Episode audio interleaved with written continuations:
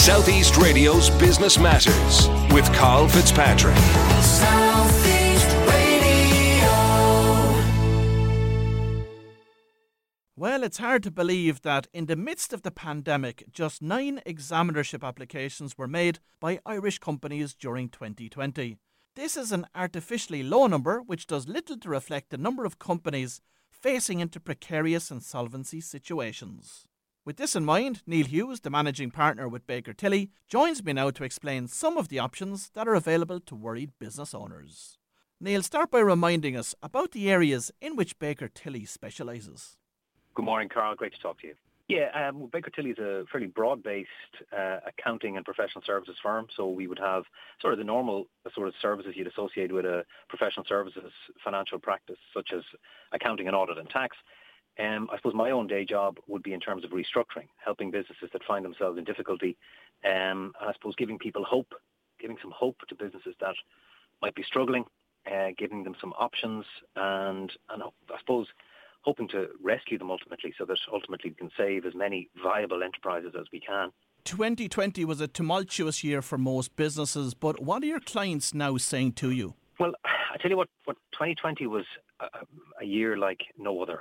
Carl. I, um, I, suppose we've we've never seen anything like it. We have a sort of a, a false economy for the last what 10, 11 months now, whereby there's a huge amount of money being poured into the economy by the government, and that, of course, has to stop at some stage. So.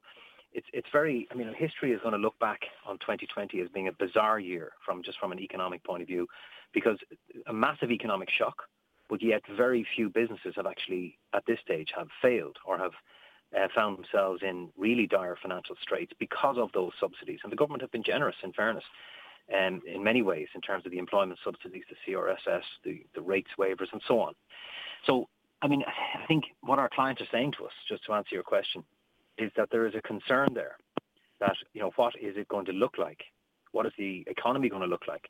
And what is their business going to look like as soon as those subsidies are removed? And I suppose we're talking April, May, June, that sort of time, when the summer uh, comes in. If you're looking at a not a normal tourism season, which is obviously in the southeast, we're we're heavily exposed to the tourism sector. So if we don't have that kind of a normal tourist season, what is that going to look like? Um, I've never had as many inquiries, I have to say, Carl, in my career. I mean, I'm at this now for 28 years or so. I've been in practice. Um, and just for the last few months, there has never been the level of inquiries from the point of view of worried business owners about what the future might hold. And of course, I suppose that worry is coming about from the fact that lots of these businesses have gone through a number of lockdown periods. But in the background of all of that, Neil, there are massive liabilities building to landlords and, of course, the revenue as well, because tens of thousands of businesses have availed of the tax warehousing scheme that the revenue have offered. That's right. Um, and this is this kind of false economy that we're talking about. We are in a period now of mass creditor forbearance from revenue, from you know landlords, and, and a lot of trade suppliers, likewise, and indeed the banks. Um, and that that kind of sort of false sense out there is perhaps lulling businesses maybe into a false sense of security. Because I think the best advice we could probably give businesses, anybody that's listening today, is to start planning for the recovery phase right now. You know, I mean, the, the initial shock, the initial impact of this, you know, this is now, it's nearly going on a year, Carl. So, I mean, you know, this, this talk about the new normal, this is not new anymore. This is the way it's been now for the last almost one year. So if business owners have not started planning now for what it's going to look like in the recovery phase, then they could find themselves badly caught out. Um, and, you know, Carl, I think surviving the recovery is going to be just as important, if not as, as important, as surviving the original impact of COVID-19. It's going to be the next couple of years because, Carl, there's always a lag. There's always a lag. The same thing back in the last recession. I don't know if you remember, it was, you know, 2008 was when things started to go wrong in the Irish economy. That's when Anglo went bust. Uh, but it was really through 2000 and end of 9, 2009, through 2010, 11, 12. They were the really bad years in the Irish economy. That's when things really hit the bottom. So there's a lag. It could be a lag of a year or two. I think we'll see the same again. Um, but it might be different though this time. At that, at that time, that's an important uh, differentiating factor now. At least we have a functioning banking system to help the recovery. On the last occasion, you know, banks were going bust left, right, and centre. It was a wasteland when it came to the financial institutions in, in Ireland. That's not the case now. We've got challenger banks, we've got private equity, stronger pillar banks than we had then.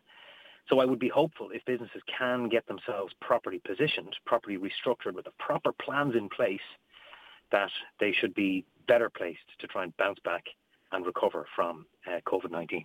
And of course, we have to be encouraged by the way the economy is recovering both in New Zealand and in Australia. But I do want you to share your advice, Neil, this morning with our listeners in relation to that taxed warehouse debt that they've accumulated Absolutely. since February of last year.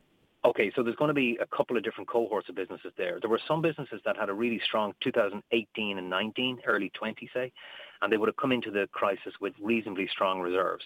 They may have warehoused their debt as a kind of a safety net on the basis that they really weren't sure what the future holds, but they're actually in not a bad position. And uh, th- those sorts of businesses, I think, should be able to speak to revenue and to, say, for example, landlords if they've done a deal with landlords, and they should be able to get back on track with a payment plan which would catch up with those taxes fairly quickly, if not immediately. If there's you know, some degree of certainty as to you know the vaccination program having worked and that business is getting back to normal, like you say in Australia and New Zealand, was quite right. So I think that's the maybe the first cohort. But there is then going to be another cohort of businesses, and they are the ones who would have been vulnerable coming into the crisis. They would have been perhaps struggling, maybe didn't have as good a last couple of years, very little in the way of cash reserves, um, maybe didn't do a deal uh, or a positive deal with their landlord, which is really a common denominator now for a huge amount of retail and restaurant businesses and you know uh, bars, pubs, and so on. They that landlord debt. Um, what we're seeing out there again at the coalface, what we're seeing is that landlords would have been very supportive in Q2 of, of 2020, and that was because the landlords themselves had a break from their bank. But now those moratoria are more or less gone, and the landlords are, are in now with their hands out and waiting for those arrears to be paid.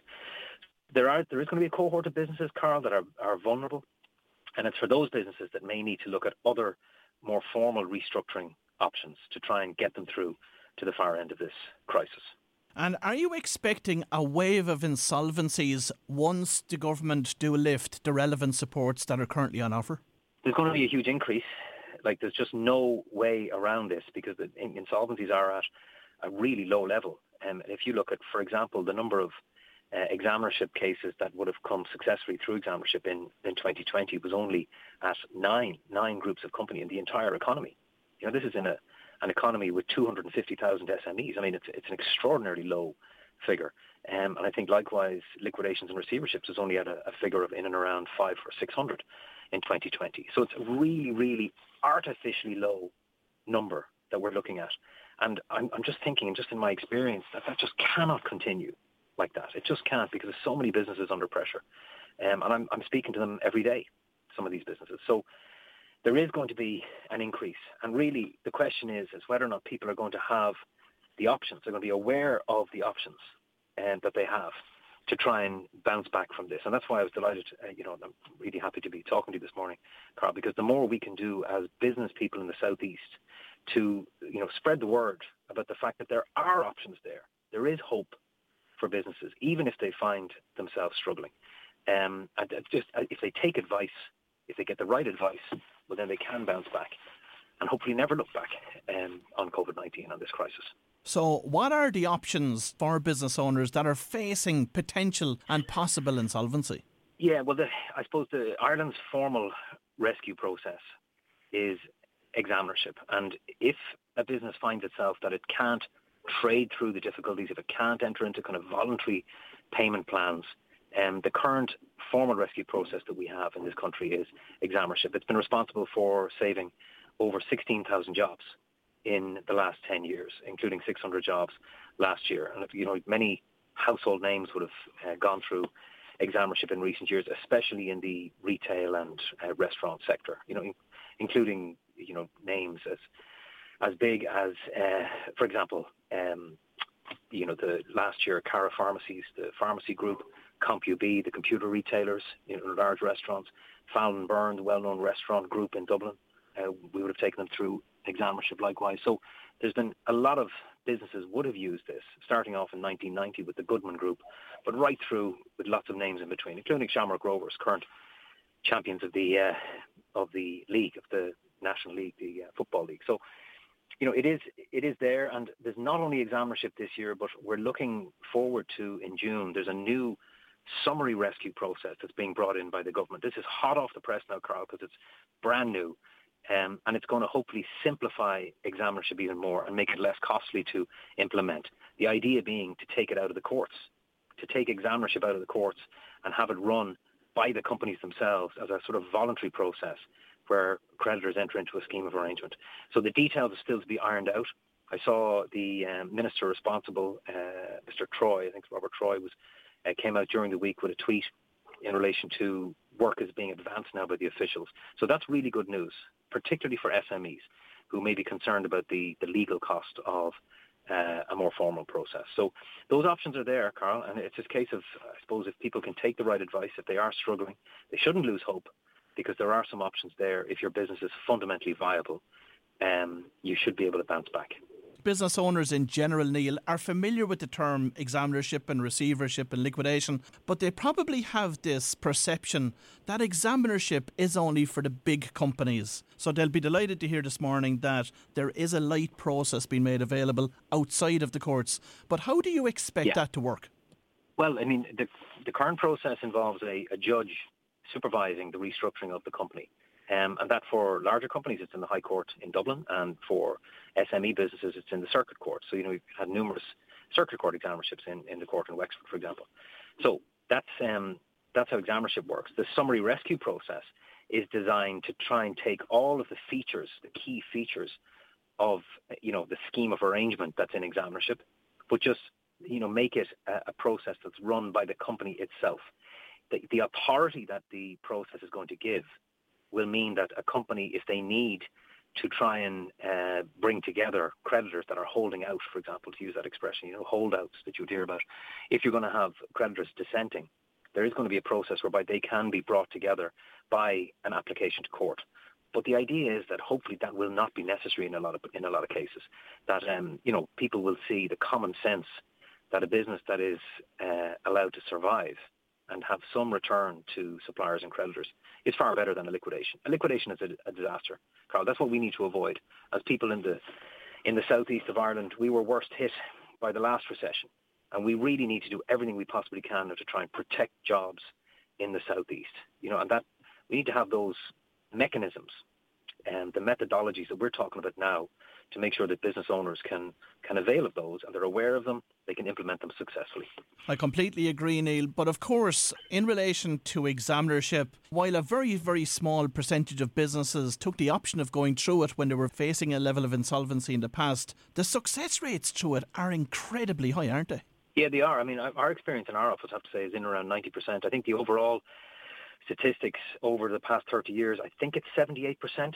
I'm really sure I'm right in, in, in saying that. Um, so they're very, very high. If a business qualifies for examinership, it already has proven the fact that it's a viable enterprise because the first step of any examinership is to commission an independent expert's report to say, okay, this business is a good business. It's employing people in the local community and it deserves a second chance. And that's what examinership is. It's, it's a second chance for business owners who've been hit by a particular crisis. You know, it was last time it was the financial crisis, 2009, 2010 and this time it's the COVID crisis. So, so that's why it's there. You know, we are fortunate, Carl, that we live in a republic whereby the government has put in place a mechanism that recognises that business owners deserve a second chance. You know, the wealth creators in the economy, the entrepreneurs who go out there and take a risk. And like that's why it's there. It's there to save viable enterprises and thereby save jobs in the local community. Um, and the success rate, as you say, is really high, and it's certainly, in my view, because we've seen, I suppose, I'm biased because I've seen so many of the successful outcomes of these. I've I've met the employees whose jobs have been saved. So I look, I've I suppose that's the influence on me in my career. But I just would, would hope that businesses will say, okay, there is another option there if I find myself in difficulty because the success rate is really, really high once the business gets into the process. And Neil, for business owners that owe a lot of money to their banks, suppliers, landlords, and or the revenue at this stage, when they decide to engage with somebody like yourself, what process do you bring them through? The very first thing that I do, Carl, is I ask them to tell me everything positive about their business. Because there's an awful lot of business owners that I would meet and unfortunately they, they cannot see the wood for the trees. They can be punch drunk from you know so many months of um, of pressure, and I think it's really important that you recapture the enthusiasm that business owners had when they went into business in the first place. You know, there normally is a very good reason why somebody is in business because they've got an excellent product, they provide excellent service, they, they may be experts themselves at what they do, and so therefore they have got a really good core to that business. And what I try and do when I meet them is to try and first of all make sure that that is rekindled, that enthusiasm is rekindled in the business, because that forms then the platform upon which you build a restructuring plan. It's on all of the good things that are there, and you need to kind of work out what they are, set them out, and say, right, those are the things we're going to protect. Those are the, that's the reason why we're doing this, is because that's why that's what made us successful in the first place. So once you move through that, then you have to obviously get into the specifics of, you know, what creditors are out there, how are you going to deal with that, what does a scheme look like, how are we going to fund a scheme, you know, can we get some new finance into the business? Can we, you know, are we going to have a trading surplus maybe in late 21 when the demand is unleashed again, when all of the people's savings, which have gone up, I think, 20 billion, you know, in the last few months, the personal savings, when all of that is unleashed on the economy, you know, can we, how do we make sure we get every cent of that that we can? Um, you know, is there maybe a new investor that we can bring to bear here? Can we bring in new private equity, for example, of which there are huge amount of providers now in the marketplace, or maybe a challenger bank, which wasn't there in the last recession?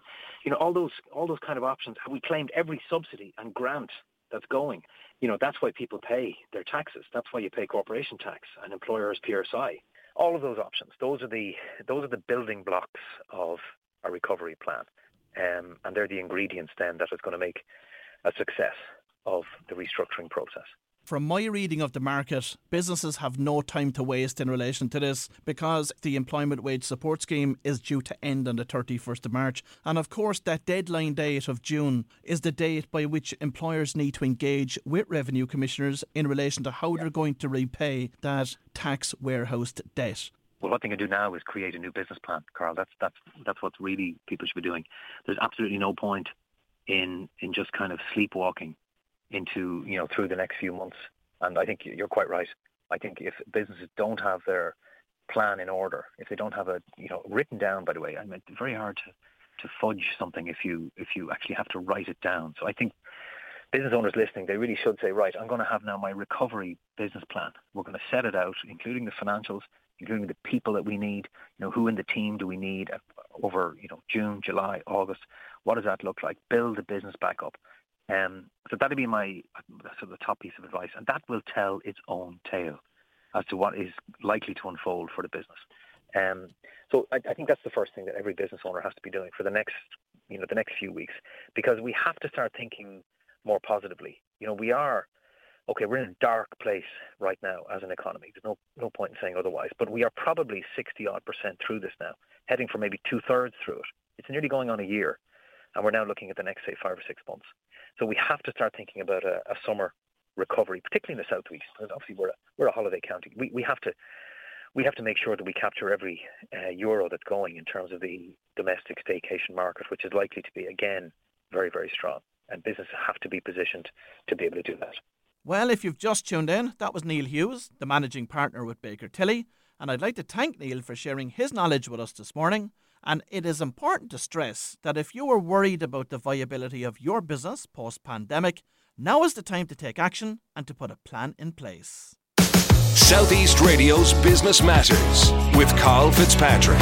Southeast Radio.